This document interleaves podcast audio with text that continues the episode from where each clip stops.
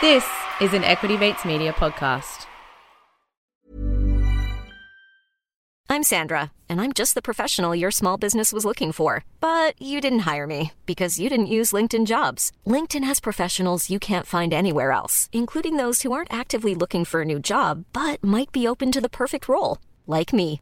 In a given month, over 70% of LinkedIn users don't visit other leading job sites. So if you're not looking on LinkedIn, you'll miss out on great candidates like Sandra. Start hiring professionals like a professional. Post your free job on linkedin.com/people slash people today. Many of us have those stubborn pounds that seem impossible to lose, no matter how good we eat or how hard we work out. My solution is PlushCare. PlushCare is a leading telehealth provider with doctors who are there for you day and night to partner with you in your weight loss journey. They can prescribe FDA-approved weight loss medications like Wegovy and Zepbound for those who qualify.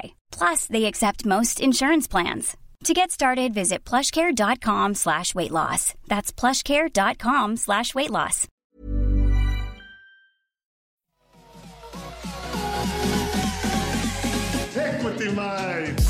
I will say this about investing. Everything you do learn is cumulative. What I learned at 20 is useful.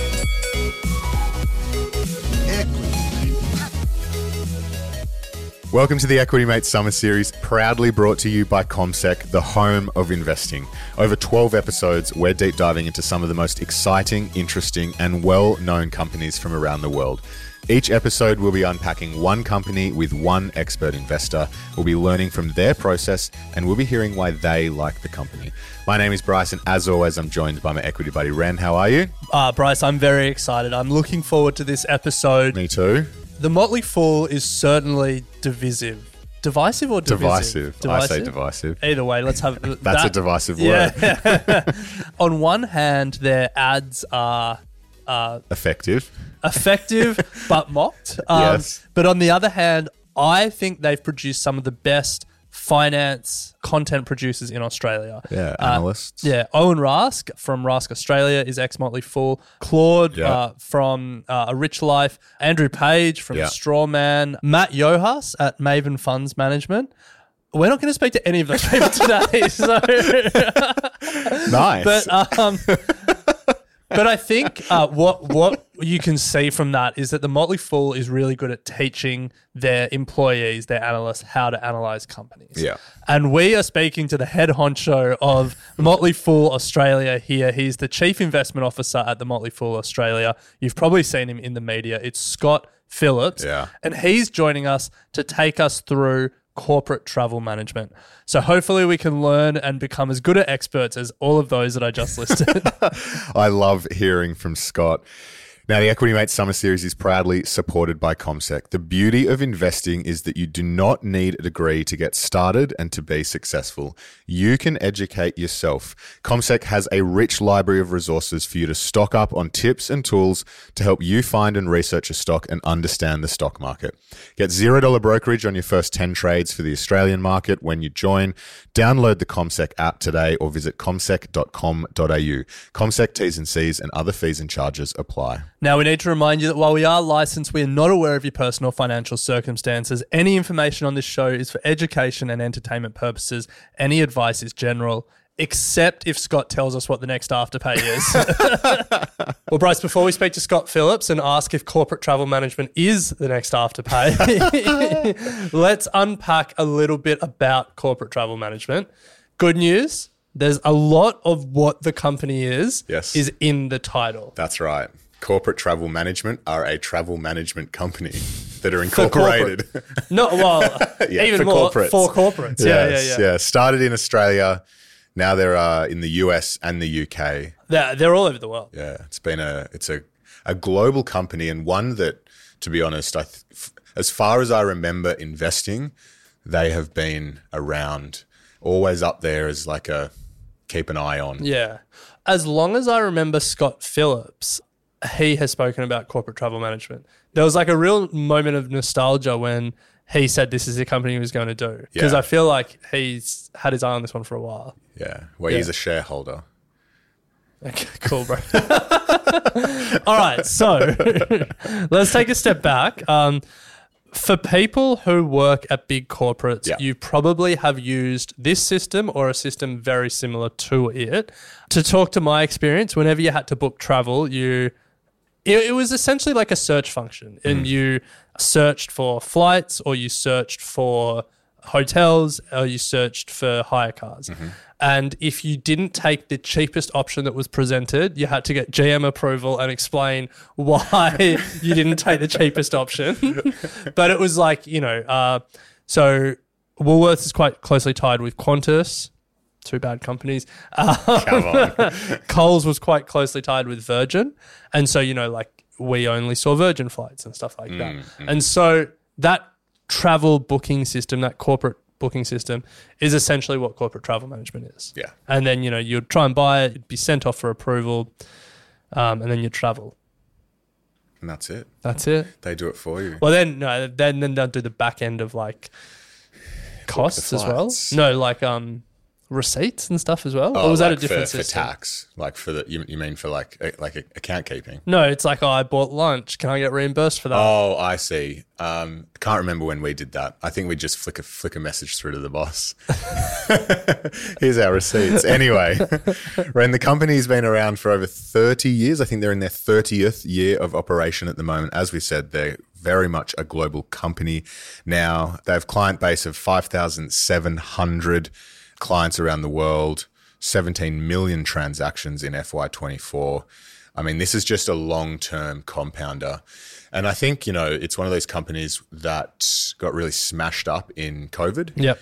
Because obviously corporate travel was a thing of the past. No one was flying anywhere. Yeah, yeah. It's like the the travel they got knocked as a travel stock, Hmm. and then they got an additional knock because of the question around the long term effect on corporate travel. Yeah. yeah, yeah. That whole, you know, this is just proven people don't need to fly business to for, Yeah, a, yeah. for a lunchtime meeting. like for every headline that Zoom got, corporate travel management was kicked in the guts again. Yeah.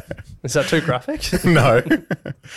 However, that has changed. We know that more and more people are flying and uh, things are much more back to the way they used to be. And, and as such, corporate travel is certainly back up to where it used to be. Yeah. So it IPO'd in 2010. Since then, it's 26x its revenue and 47 times its EBITDA. So almost profit with a few things taken out. um, but it's it's just been like an incredible growth story.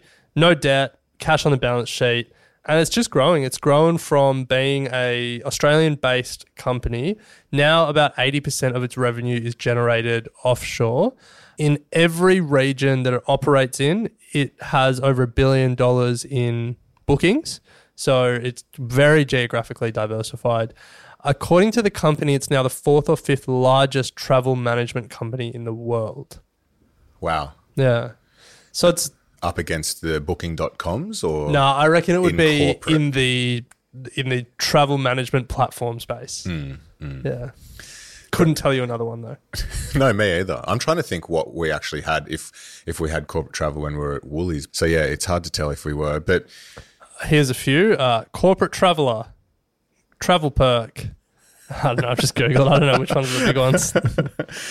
So I think the story for it from here is just how can it continue to grow its market share globally, and there are probably niches that it can further operate in, like uh, how can we support travel for particular industries.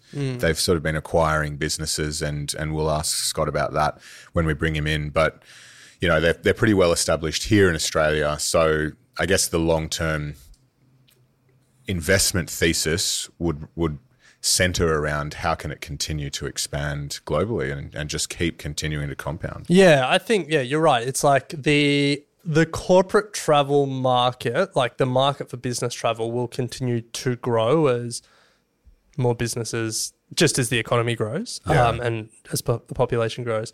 The question as an investor is how can corporate travel management grow faster than just the market? They've done it so far.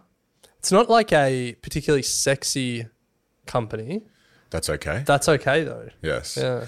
They, the company has said that global corporate travel, they expect the market to grow at 7.9% per annum from now through to FY26. So pretty decent clip. Yeah. Now, one thing before we get into it, corporate travel management also do a lot of work for governments, and they have been in some controversy earlier this year. The ethical super fund here in Australia, Future Super, actually divested its holdings of corporate travel management due to their involvement in the Bibby Stockholm.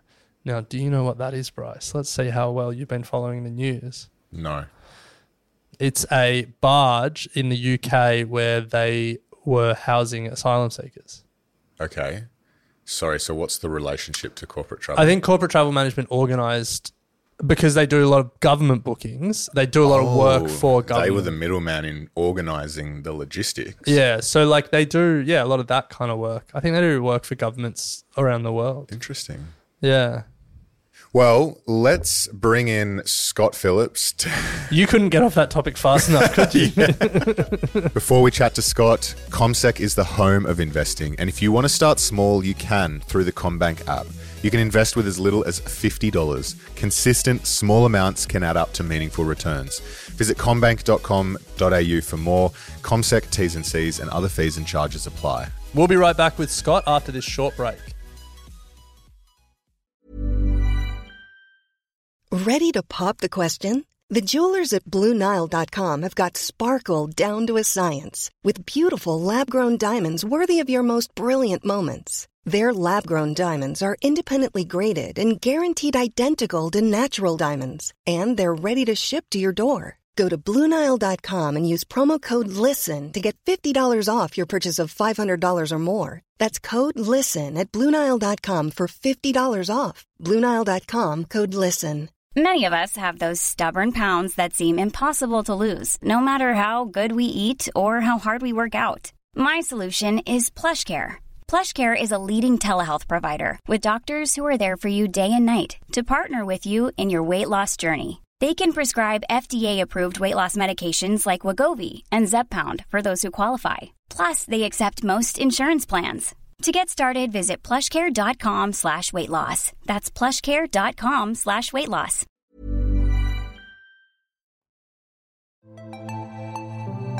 You're listening to the Equity Mates Summer Series. We're here with Scott Phillips. Scott, welcome to Equity Mates. Bryce, Alec, thank you for having me back. It's been a while, guys, but I love what you guys are doing on the podcast and very happy to be part of it. It has been a while. I would say COVID was the last time we had you on the show. You're at FinFest, which Mm. Yeah. was which was fun. Yeah, yeah, But yeah, Yes. COVID. I think It was COVID because it was literally right in the middle of lockdowns, and I'm outside Sydney. You guys are in Sydney. I think part of it was kind of like trying to work out whether we could meet, where we could do it, and all that Yeah, kind of stuff. yeah, yeah. Yeah, yeah, yeah. Yes. Totally. Wow. Anyway, good to have you back. Now we're here to talk uh, corporate travel management. So, Scott, can you firstly just tell us what corporate travel management does? Yes, uh, Australia is very good at naming companies pretty literally, and in this case, uh, corporate travel management's done exactly. I'm a shareholder in, in Australian Ethical Investments, which, funnily enough, does that. Aussie Broadband does broadband for Australians. Uh, corporate travel management, unsurprisingly, uh, you know, I, I don't, I don't love the kind of made up corporate names. Actually, you know, the whole the, where the vowels are missing and everyone insists in Yes. their own capitalization. So, corporate travel management's kind of cool because that's what it does. It is literally a travel manager, largely online, but with a call center and kind of, you know, uh, relationship managers for corporates, for companies. Generally speaking, medium to large businesses. They do a little bit with smaller businesses, but to really benefit from corporate travel scale and from them to benefit from those customers, they tend to be the more medium large businesses. And increasingly over the last probably five or six years, many, many, many more multinational and truly international businesses. They now have operations right around the world, every continent. They either have direct or or indirect relationships with customers. So they they kind of are now globally, uh, you know, uh, based corporate travel manager, quite literally, who basically fund, you know, if, if you're part of a big company and you want to book a trip, book a hotel, go somewhere, you use corporate travel management's software, or by the way, one of their competitors, to make that booking. Uh, it handles all things like approvals and travel policies, all that kind of stuff. Some of your corporate listeners are having flashbacks right now, or maybe cold sweats I because am. Yeah, this is going to be pretty ugly, right? Exactly, exactly. Uh, so yeah, that's what they do. They basically just provide the the backbone, the kind of systems and processes to allow companies to facilitate their travel bookings. Mm. So conceptually, not the most difficult to like get your head around company, not. and as you said, the, the Yeah. name uh, gives it away. Mm. But where the rubber hits the road is when we start to try and analyze it as a investment opportunity. So, when you approach it- corporate travel management as an investor, what's Mm-hmm. the most important things you're looking at? It what metrics are the ones that you pay attention to? How do you analyze it? So this is a great question. I there are some things that are generic about most investments I'm looking for anyway, and then there are some specifics about corporate travel. And so I'll talk about them in that context because I think regardless of what the company actually does, not that it doesn't matter, but the same sorts of metrics are what you're looking for, right? So you want a, a business that ideally is growing unless you're a deep value investor trying to find 80 cent dollars. Um, so you're looking for you're looking for top and bottom line growth. You're looking for returns on, in theory, assets or, or equity, most preferably, allowing, of course, for the debt that, that a company may carry. So again, I'm not going to get deep into the into the metrics and and return ratios, but you're looking for a business that has the ability to grow, that has decent returns on its capital in whatever form, and a business that's able to grow, maintain, and then grow profit margins. And I know that kind of sounds like a really generic answer, but I think it's important to not skip over that stuff that is not company specific because it really underpins what we're looking for. And I think a company that can deliver, I say, I talk about growth, and I say companies that are more relevant to more people more often. And those three are kind of really important, right? So more relevant, you've got more things, um, more more people. Obviously, you want to have a larger number of customers, and more often, you want repeat purchase from your businesses. And if you can get those three together, you're in a pretty good place. So that's the revenue line. Ideally, then you want a business that can grow profit by scaling efficiently. And in a perfect world, you want profit growth that exceeds revenue growth because your costs grow at a slower rate than your top line. Now, in the last 18 months, that's been pretty difficult for a whole lot of companies because inflation is a real thing. And just keeping up with inflation has been a victory in some industries. For corporate travel, uh, they've been a bit better than that, but we'll get to COVID in a minute. Speaking of COVID, the business, though, so growing profits faster than top line growth is important. And so that's kind of a really straight line view. And again, returns on assets or equity I'm looking generally for more than 15% if I can find it, more than 20 preferably, because those are the very best businesses. And that really measures a company's ability to take shareholder capital and turn it into a cash flow for shareholders, right? So the higher the better generally for that. Hmm. So that's kind of the generic stuff I'm looking for. Balance sheet wise, and this is important for corporate travel too, particularly compared to some of its compatriots, a reasonably conservative balance sheet. The thing they call a lazy balance sheet in the good times that all of a sudden becomes salvation in the bad times. And corporate travel had that experience in 2020 and 2021. And a, and a business that's able to kind of collect on its debts. Again, not surprisingly, you don't want accounts receivable be going through the roof or a company that's growing by taking, you know, shortcut kind of revenue growth without being able to collect the cash. So that's a kind of a bit dry and boring summary, but those are, I think, the most important parts of investing. If you don't get that, the other kind of company specific metrics are interesting and worthwhile and help you understand the business, but don't always get you the basics that really matter. So I'll turn to, to corporate travel specifically here. And they're doing a few things. So it's a slightly different business. I'll start from the very, very top. Travel businesses measure what they call total transaction value. Now, if you're a, a travel uh, uh, manager like a Flight Centre, for example, or Webjet or corporate travel, something else, you take a whole lot of money from your customers. Most of that, though, goes straight through to the accommodation or flight providers, transport providers. And so you might say, I take $100 worth of transaction value, but that's kind of effectively the ticket price of flying from, well, nowhere for 100 bucks these days, but let's pretend. Uh, Sydney to Melbourne, for example, is 100 bucks. So that's the total transaction value. Corporate travel books that value of cash transferring through the business. It only keeps a fraction, a tiny fraction of that. But the total transaction value tells you how much the customers are spending with corporate travel management over time. So that's an important starting point. Why I raise that is because when you get to revenue, the revenue is the tiny proportion of that TTV or total transaction value the company gets to keep. And that margin, that percentage is actually a really important thing to track. Over time, the company's suppliers, airlines, hotels will try desperately to pay it less money for making that transaction. So you want to understand what proportion of that value they're getting to keep. And again, different types of business domestic travel versus international travel, events versus hotels. These things all have different margins, different uh, revenue margins from that TTV. So that's a really, really important metric. The next thing I look at is both the international size and international growth. So for corporate travel, because it relies, it's not a cheap stock by traditional metrics, and we might get to that in a minute, but it, it's relying on growth. We are paying a decent premium for a business that we think can grow for a long time. By the way, I should have said this up front. I own shares. So let me put that on the record very, very, very clearly so everyone knows exactly where my incentives are here. I think it's a great company, by the way. That's why I'm talking about it. But everyone needs to know that, you know, I've got skin in the game here, so I'm not unbiased. The company's growth, you need to get growth. And, and it's only going to come largely internationally, not only, but if you think about a business that's already pretty mature in Australia, it's now more than 20 years old. It's done a really, really good job of taking market share in Australia. But a lot of the growth now comes from overseas. So you want to look regionally at where is the growth coming from and how big are those individual regions relative not only to Australia, because that needs to be more relevant over time, but compared to the size of those individual markets. Now we know that the US population, for example, is 15 times the size of Australia. So on a like for like market share, you get a sense of how big that could be. The UK, three times the size of Australia. Europe, you know, a billion or so people there. So you start to think about the size of the prize in that context. So understanding international growth, the US is already bigger than Australia and New Zealand. Europe is probably only a year or two away from that.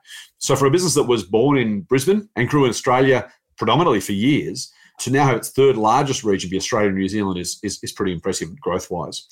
The last thing I'll talk about with corporate travel guys specifically, we can get into others if you want, but is the combination of growth coming from organic versus acquired growth. And corporate travel is not a roll up in a traditional sense. And I don't know if you guys have covered roll ups much, but basically, there's one model for largely financial engineering, which is, you know, if you're a childcare center operator, for example, is the classic one. You got one, you buy a second, you buy a fifth, you buy a tenth, you buy a twentieth. You get really nice scale that way. Now, whether it actually generates real ongoing profit growth as opposed to just a one off step change is a really big question. When it comes to corporate travel, you want to see both of those things. And generally speaking, they've done a pretty good job of growing both at roughly the same pace over time. So, organic growth, which is the same business they had this time last year, how are they? Are they getting more customers? Are the customers spending more money? Are they keeping their customers? That's really important. The other part of the thesis was always they could buy relatively inexpensive businesses to acquire with com- you know, compatible cultures, compatible systems that enlarge their global footprint. And by doing that, you actually get a whole lot more value for the company because they're, they're taking that and, and using that to grow long term, not just one of acquisition growth, but then be able to organically grow that business as well. So if I've, if I've done a good enough job explaining that, the combination of acquired growth and organic growth, really important to understand because that is going to generate returns for the long term but it also tells you how that growth's been done. Acquired growth is never as good as organic growth, generally speaking, because you can buy any business, right? If you pay up enough, you can buy it. Now, Corporate Travel's done a pretty good job, I think, but you and I could go out tomorrow, buy nine newspapers and say, look how big our publishing business is. Look, look how much we've grown it. So, no, you guys just borrowed a lot of money and bought Fairfax. That's not the way it works, right? Versus saying, actually, for the products we've already got, our listener numbers have gone up by X percent over a year. That's genuine organic growth. And so neither is bad, neither is necessarily good but both together in a reasonable combination is what you want to think about and look for and make sure those acquisitions, maybe this is the last one, the acquisitions are priced well. If they're going to make the acquisitions, they're not overpaying for it. Speaking of childcare centers, we saw G8 Education, uh, one of the one of the kind of followers of, of ABC Learning, which we don't want to talk about too much anymore. and G8 kind of had to pay more and more and more for larger centers as it wanted to get bigger. And so the economics actually got worse rather than better over time, even as they grew scale. So understanding not only where the growth's coming from and how much you're paying for that growth is really, really important. Mm. So a lot of, uh, I guess, elements in there, Scott, that build the investment thesis and, and the bull mm-hmm. case, and they've done a pretty good job at establishing themselves here in Australia. And it feels like the thesis now revolves around uh, them expanding internationally into some of the larger mm-hmm. markets. What is their competitive advantage when going into the US and UK, where you're obviously going to be facing a lot stronger competition than than here in Australia? That is a fantastic question. So, a couple of things going on there. The first is they pride themselves on the culture that they've built. They uh, they tend to win awards all over the place for employee culture, not just relationships with their customers. They also, though, tend to win customer awards, and their retention is really high. So if you roll that together, one of the parts of the secret sauce for corporate travel is the ability to attract and retain good people and to attract and retain customers, keep people on the books, right? The cost of acquisition is one thing, but if you can keep those customers around for years, which they tend to do, you make a lot of money. The acquisitions they've done have largely been to give them a footprint in certain geographies or certain industries. Quite a few years ago now, they bought a travel agent that specialized in government in the US, based in, I think it was Washington or Virginia or Maryland, somewhere like that. And so they said, well, we don't have a thing there. Let's do that thing. But then let's take the corporate travel management culture. And then the second one is the systems that they have. So they run proprietary booking systems. I spoke to the CEO, Jamie Pherous, about two or three months ago. He said they've reskinned the entire system every five years or so. They literally rebuild it each wow. five years to make sure they stay at the forefront of technology.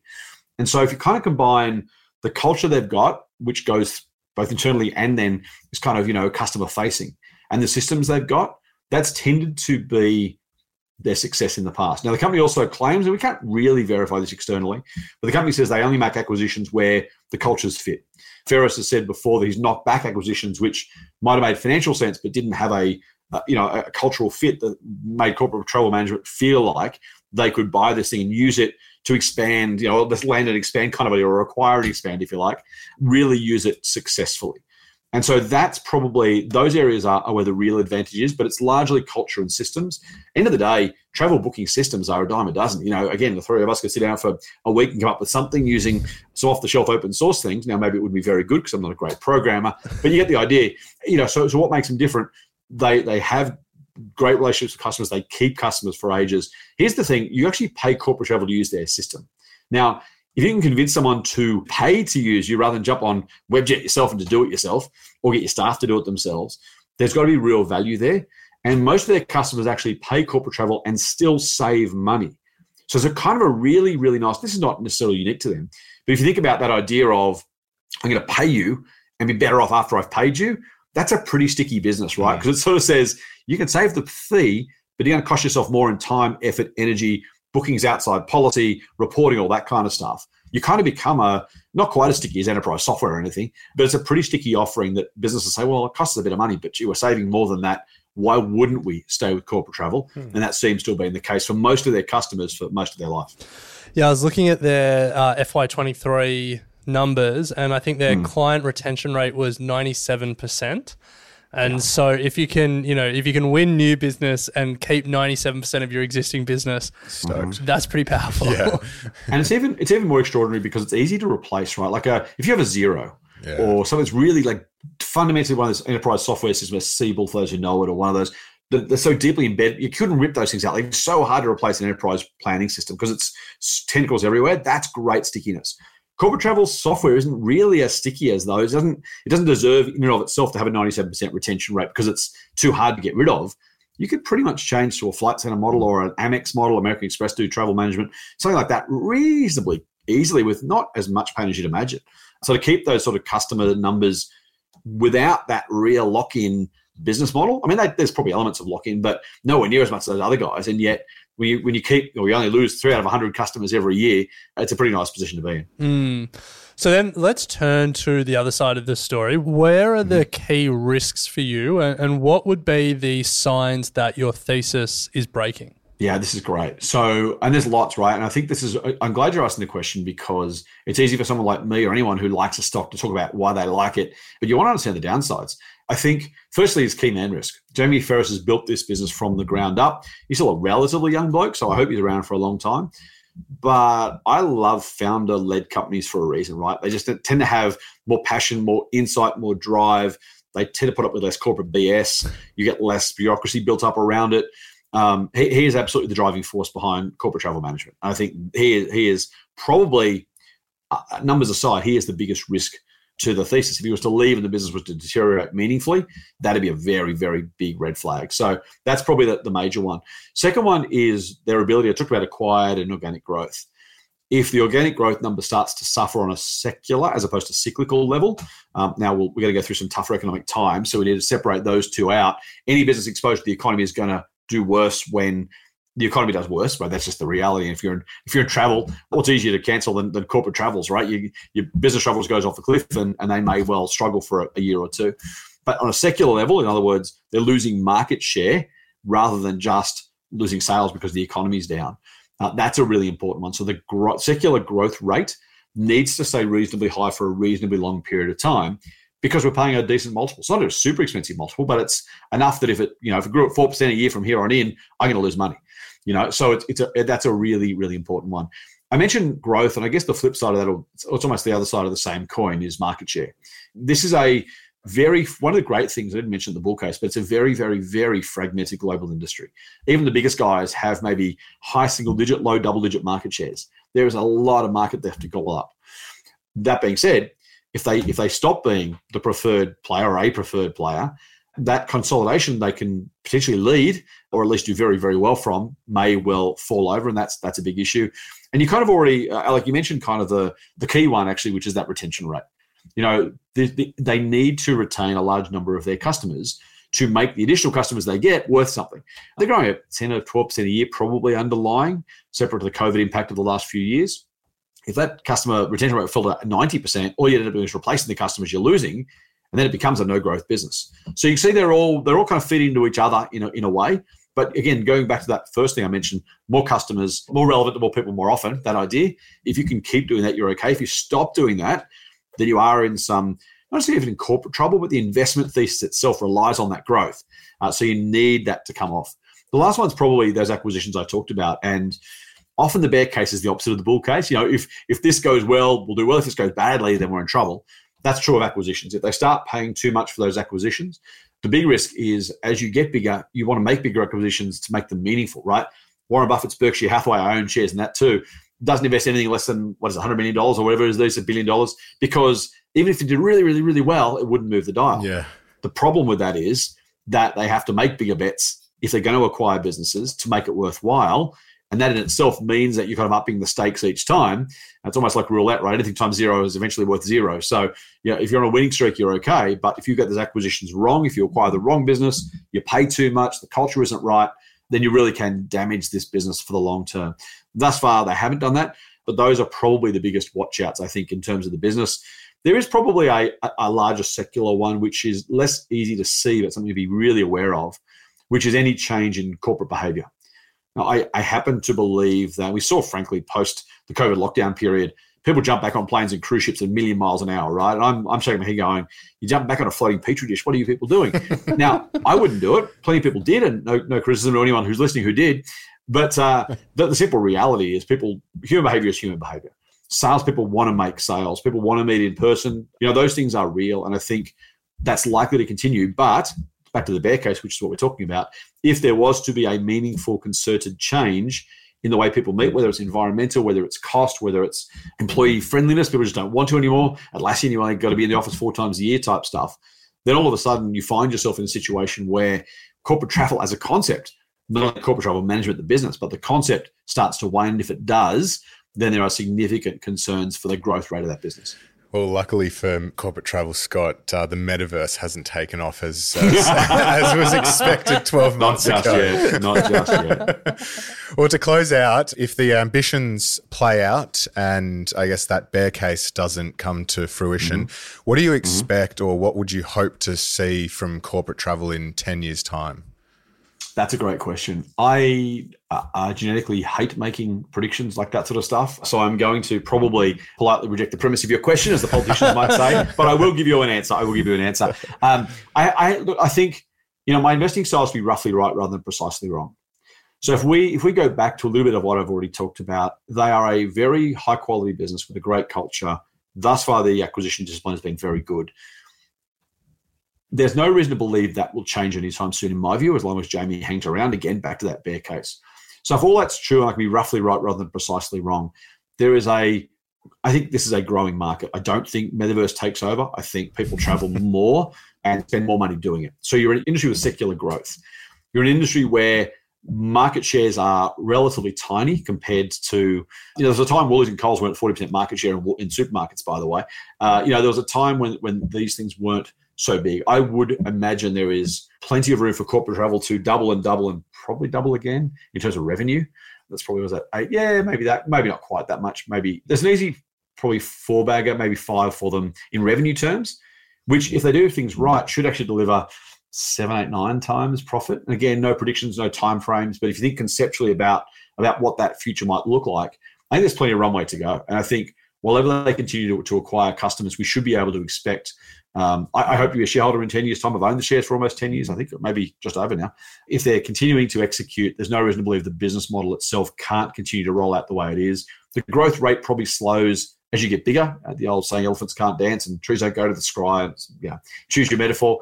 So the growth rate itself probably slows, but the size of the business relative to now, the multiples of, of revenue and hopefully profit we could be in for should still be sufficient to believe that in 10 years' time, this is one worth holding.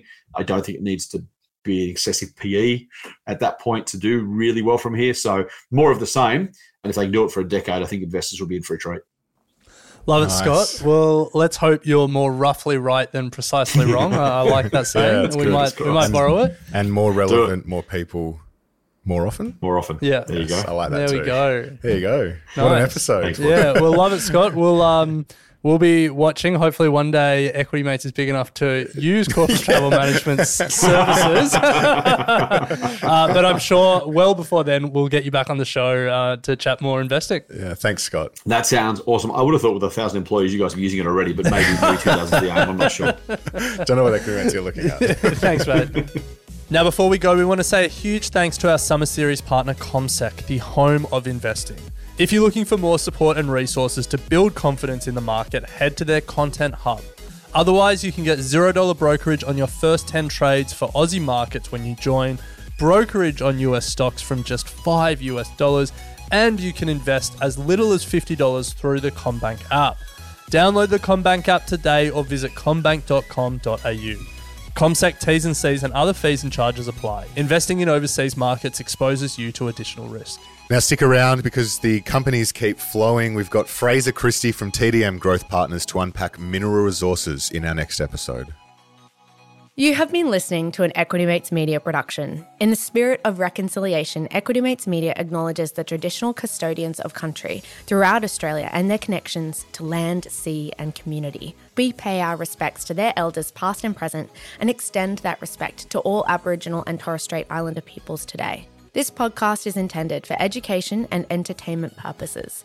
Any advice is general advice only and has not taken into account your personal financial circumstances, needs, or objectives. Before acting on general advice, you should consider if it is relevant to your needs and read the relevant product disclosure statement. And if you're unsure, please speak to a financial professional. The hosts of this podcast and their guests may have positions in the companies mentioned. Equity Mates Media operates under an Australian Financial Services Licence 540697. Small details are big surfaces, tight corners are odd shapes, flat, rounded, textured, or tall. Whatever your next project, there's a spray paint pattern that's just right. Because Rust-Oleum Custom Spray 5 in 1 gives you control with five different spray patterns. So you can tackle nooks, crannies, edges, and curves without worrying about drips, runs, uneven coverage, or anything else. Custom Spray 5 in 1. Only from Rust